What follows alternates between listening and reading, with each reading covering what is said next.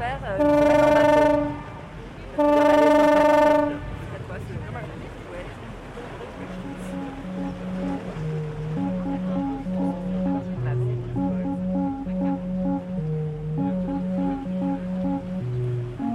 Chronique d'une ville éphémère. Un projet porté par Lieu Public en partenariat avec l'écrivaine Valérie Manteau.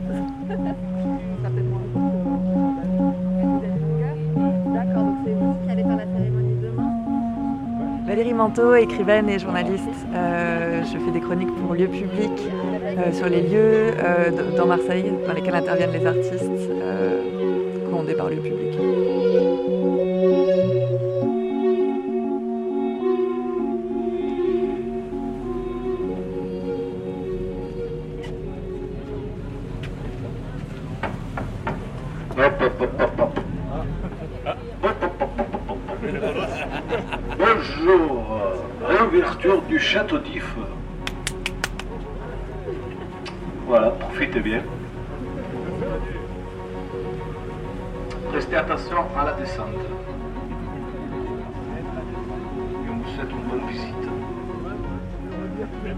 Sixième épisode, le château d'If. Avec Sylvain Pascal, jongleur de la compagnie Protocole, et Valérie Manteau.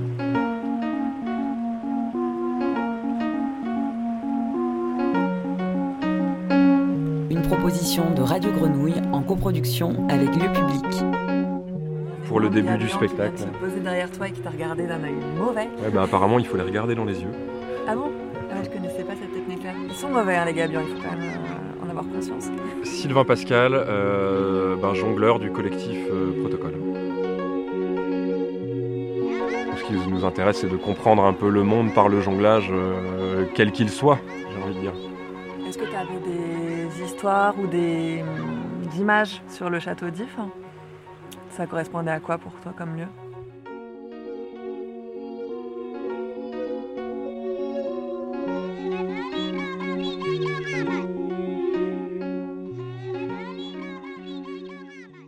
C'est spectaculaire. Là, on est dans la cour intérieure du fort. Il y a deux étages de cellules. C'est minuscule. Enfin, je suis pas très forte à donner les, les métrages, là, mais on est peut-être à 60 mètres carrés de cour, de cour intérieure. Et il y a eu jusqu'à 200 prisonniers, là, au rez-de-chaussée, qui avaient comme espace... En même temps. En même temps.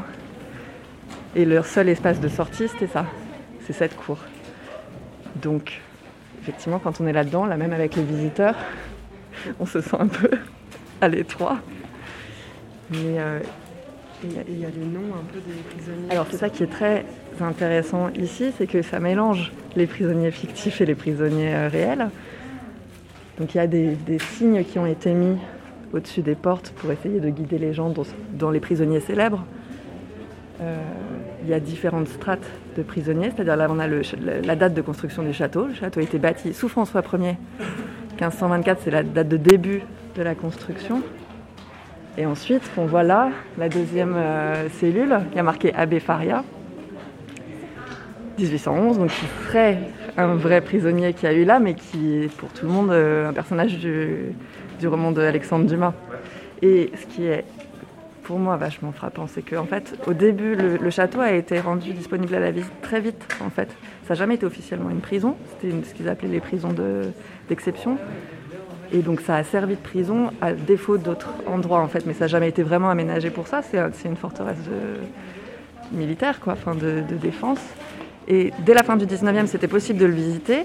Le Comte de Monte Cristo, qui a été publié en 1844 en feuilleton pendant deux ans, a eu un succès immédiat national immense, et donc les gens venaient visiter. Et à l'époque, il n'y avait pas le centre des monuments nationaux pour protéger les vieilles pierres, donc ils ne se sont pas encombrés de euh, réalités historiques, etc. Il n'y a jamais eu de... Euh, Edmond Dantès n'a pas existé, il n'y a pas eu de personnes enfermées pendant 18 ans ici, et qui a encore moins fait une galerie de communication euh, entre les deux cellules, comme c'est le cas dans le bouquin, mais les gardiens ont creusé cette galerie pour répondre à l'attente du public. Et ça, moi, je trouve ça assez génial. Il avait pas, enfin, je ne connais pas d'autres exemples de lieux comme ça qui ont été modifiés pour correspondre à la fiction. Et donc là, quand on visite la cellule de l'abbé Faria, c'est quand même glauquissime. Dit, c'est assez haut sous plafond. mais ça donne pas particulièrement envie d'y passer 14 ans. Il y a eu donc des protestants condamnés aux galères. Il y a d'ailleurs, je crois que c'est la plaque, ouais, c'est ça, à la mémoire des 3500 protestants condamnés pour cause de religion qui ramèrent sur les galères de Marseille de 1545 à 1750. Plusieurs furent incarcérés au Fort Saint-Jean donc, et au Fort Saint-Nicolas sur le Vieux-Port et dans cette forteresse. Donc ça, c'est les premiers prisonniers. 3500, c'est énorme. Enfin, ils n'ont pas dû tous être ici. Ensuite, il y a eu les rebelles de, euh, je crois, des, de 1848. Il y a les communards. Et de ce qu'on nous a raconté la dernière fois, euh, on voit là sur les, murs du rez-de-chaussée les noms de très nombreux prisonniers qui sont euh, incrustés dans la pierre. Et en fait, ça, c'est des travaux qui ont été euh, permis par les gardiens aux prisonniers d'inscrire leur nom dans la pierre.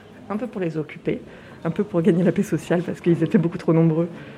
Et aussi, voilà, d'écrire l'histoire dans, les, murs de ce château. Et donc là, les noms qu'on a au rez-de-chaussée, c'est plutôt euh, moitié 19e. Et les communards, je crois, sont à l'étage. Mais il y a aussi des endroits où on voit les noms des, euh, communards. Et ça, là en face, la cellule du commandant du bateau Le Grand Saint-Antoine, qui est, le bateau dans lequel euh, les rats contaminés par la peste ont débarqué en 1720.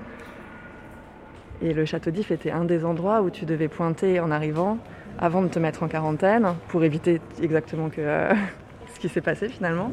Sauf que le Grand Saint-Antoine, l'armateur, un des armateurs était le euh, Jean-Baptiste Estelle, qui était échevin par ailleurs, donc avait autorité sur la ville et qui a autorisé, vu que le bateau était en retard, à débarquer sans attendre la quarantaine et qui a amené donc la grande peste qui a quand même liquidé la moitié de, la moitié de la population de Marseille à l'époque et une très grande partie de la population de Provence. Et ce qui est joli, c'est que Jean-Baptiste Estelle, donc, qui était le responsable de tout ça, n'a eu aucune conséquence. Par contre, le commandant du bateau a passé, euh, je crois, deux ans ici, en prison. Je crois qu'il a fini par être euh, amnistié parce que de fait, euh, il était pour rien. Il avait signalé, il y avait eu déjà quatre morts à bord. Il les a signalés en arrivant, donc il était tout à fait prévisible qu'il y avait la peste à bord, mais bah, pour des raisons marchandes.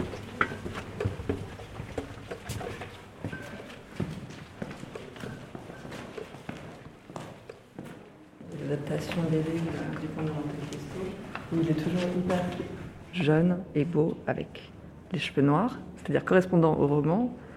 Et l'adaptation la plus célèbre en film, c'est quand même Gérard Depardieu qui joue le Comte de Monte Cristo, ce qui est une autre proposition d'in- d'incarnation, on va dire. C'est-à-dire que quand on voit Gérard Depardieu sortir, s'évader du château d'If en plongeant dans la mer, après 14 ans de réclusion dans un cachot, il est quand même, ça va, il est bien rasé, il est bien en chair, il a bien vécu l'enfermement. Parce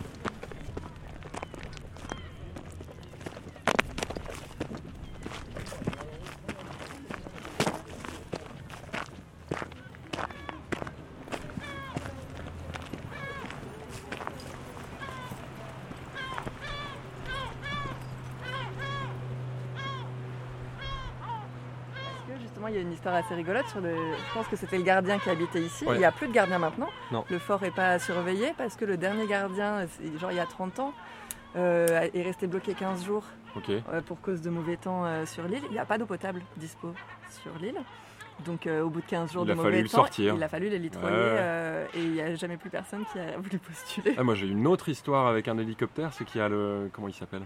Le mec qui, qui a traversé la Bretagne en armure, là, vous voyez pas qui c'est lui?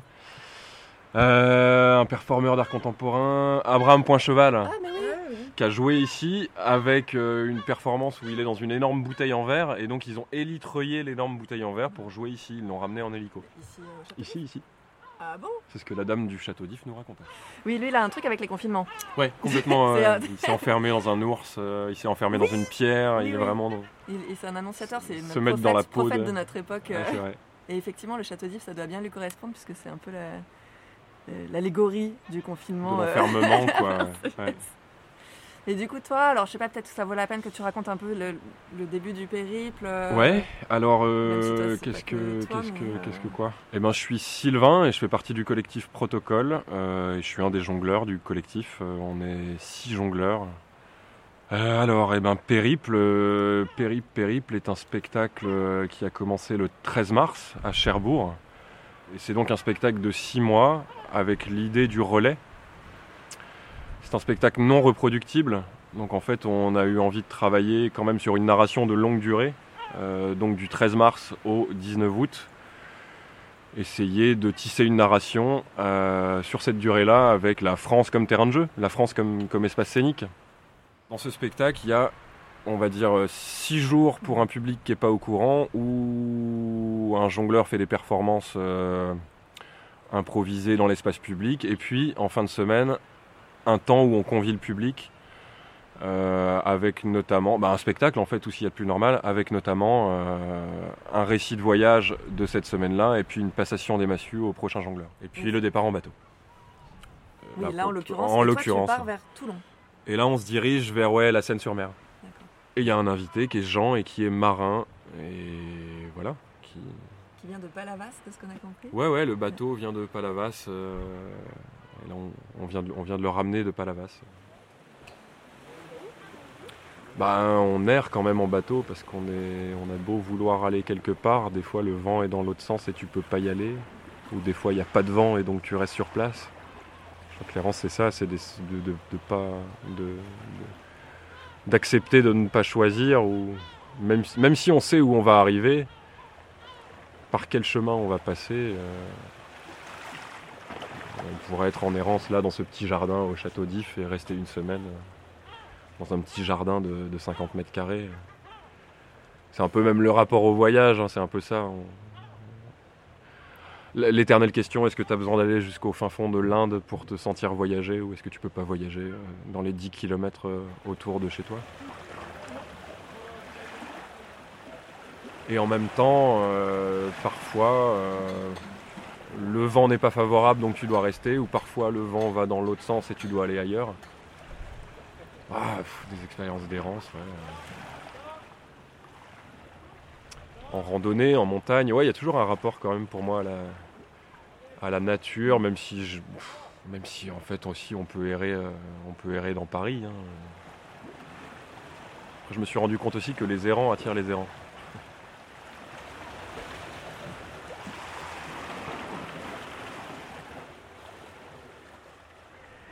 Bon, moi, je pense que je suis un peu errant de toute façon. Euh, j'ai plus de tellement de contraintes horaires, donc euh, voilà, moi j'aime bien, j'aime bien être peinard et aussi, euh, bon, le bateau, il y a des impératifs, c'est sûr, mais ça permet aussi euh, énormément de moments où on peut rêver, méditer, enfin, on est en symbiose avec la nature, avec le vent, avec tout.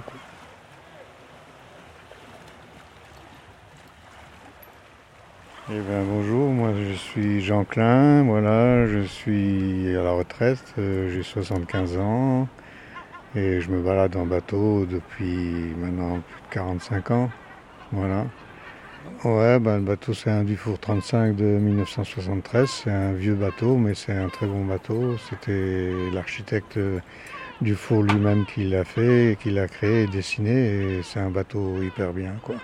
Moi j'aime bien, c'est ce que je voulais parce que je vis quand même pas mal dans l'année aussi sur mon bateau. Et c'est un bateau plaisant pour ça. Et pour un équipage jusqu'à 4, 5, 6 personnes maxi quoi. Voilà. Bon, je médite pas vraiment, je peux pas dire que je fais des vraies méditations, mais je rêve beaucoup. Voilà. Ben, je sais pas, déjà je suis content d'y être la plupart du temps. Et voilà, je, je trouve que c'est ouais, c'est plein, c'est plein, c'est plein de bonnes choses, c'est c'est magnifique quoi. C'est difficile à dire. Je peux... Enfin, après, dans les rêves, euh, il y, a, différentes interprétations. Qu'est-ce qu'un rêve? Qu'est-ce que moi, quand je, je rêve aussi, souvent à les, prochaines euh, expéditions, ce que je vais faire, mais je rêve un peu trop parce que quand même, euh, je peux plus tout me permettre. J'ai 75 ans, il faut quand même que je, que je me modère un peu, quoi. Donc les envies de balade, euh, bah, ça s'estompe un peu. Euh, le château d'If, euh, bah, moi, ça m'a jamais tellement. C'est justement, c'est comme tout, les musées, les machins, moi j'aime bien, mais je me dis tout le temps, j'aurai le temps. J'aurai encore le temps d'aller les visiter, peut-être quand je me baladerai avec une canne ou comme ça. pour l'instant, je préfère vivre, euh, bah, je préfère vivre la mer et, tant que je peux bouger, quoi. Voilà.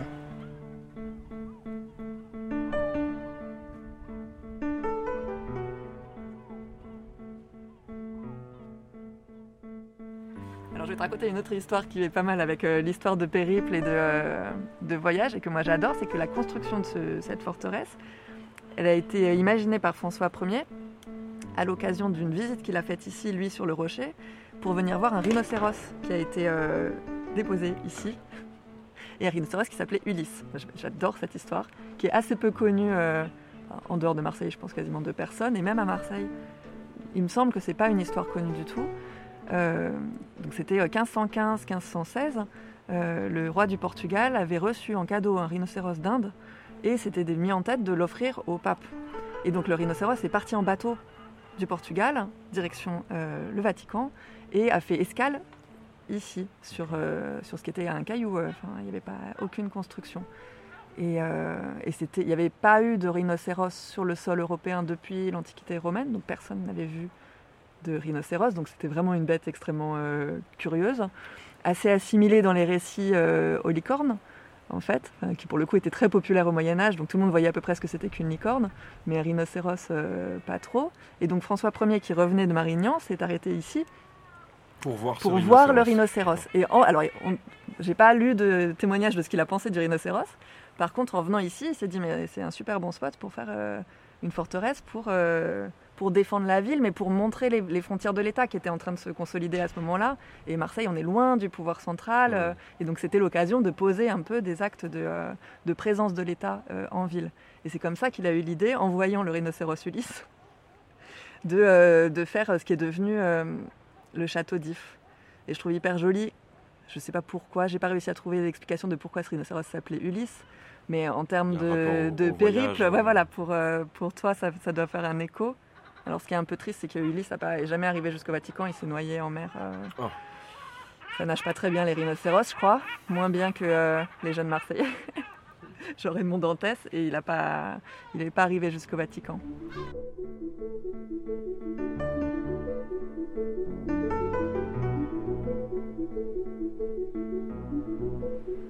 Et le 19 août, vous êtes censé arriver où?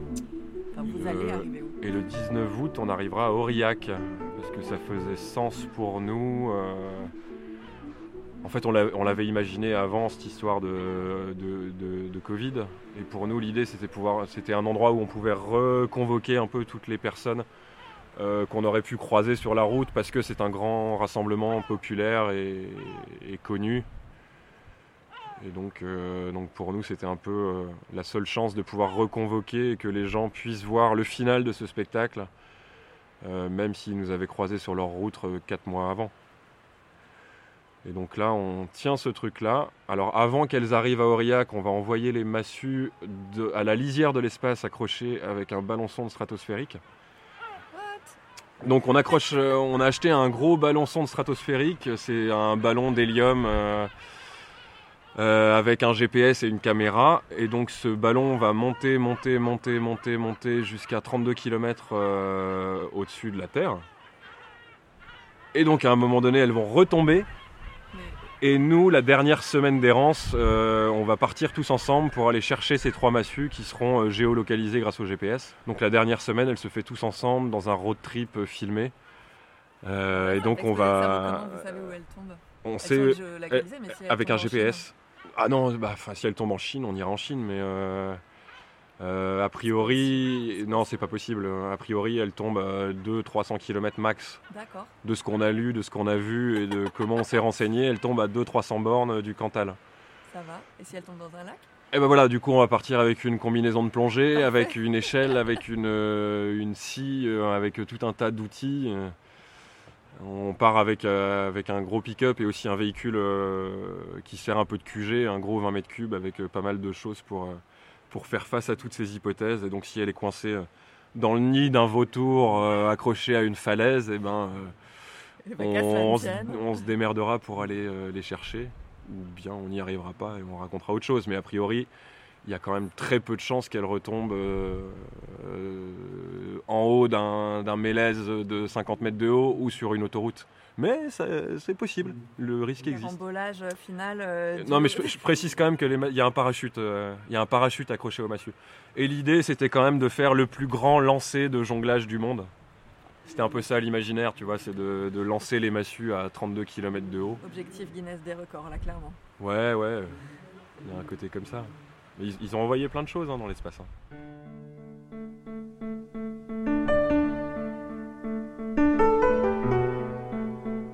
Et donc on va aller, on va aller récupérer ces massues qui seront dans un lac, ou pas. Et on va les ramener euh, à Aurillac pour les enterrer dans un bloc de béton qu'on laissera, qu'on enterrera devant le panneau Aurillac euh, à tout jamais. Merci à l'écrivaine Valérie Manteau et à Sylvain Pascal de la compagnie Ça, c'est- Protocole. ça la fin de ce spectacle. Boucle avec l'histoire du comte de Monte Cristo. Vous allez nous enterrer un trésor dont peut-être euh, le futur abbé euh, Sylvain Ouais. racontera l'histoire. Ouais, J'ai enterré les massues devant Aurillac. c'est ça. Qui rendra riche, euh, qui sait. euh, Futur Edmond Dantès. Vous pouvez suivre les errances de la compagnie sur le site périple2021.com. Qu'est-ce qu'on laisse pour les gens qui, qui retrouveront euh, ces massues-là euh, dans 100 ans?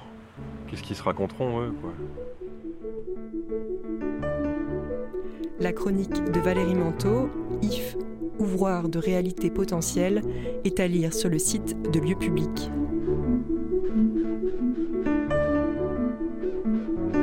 Chronique d'une ville éphémère, une coproduction Radio Grenouille Euphonia et Lieu Public.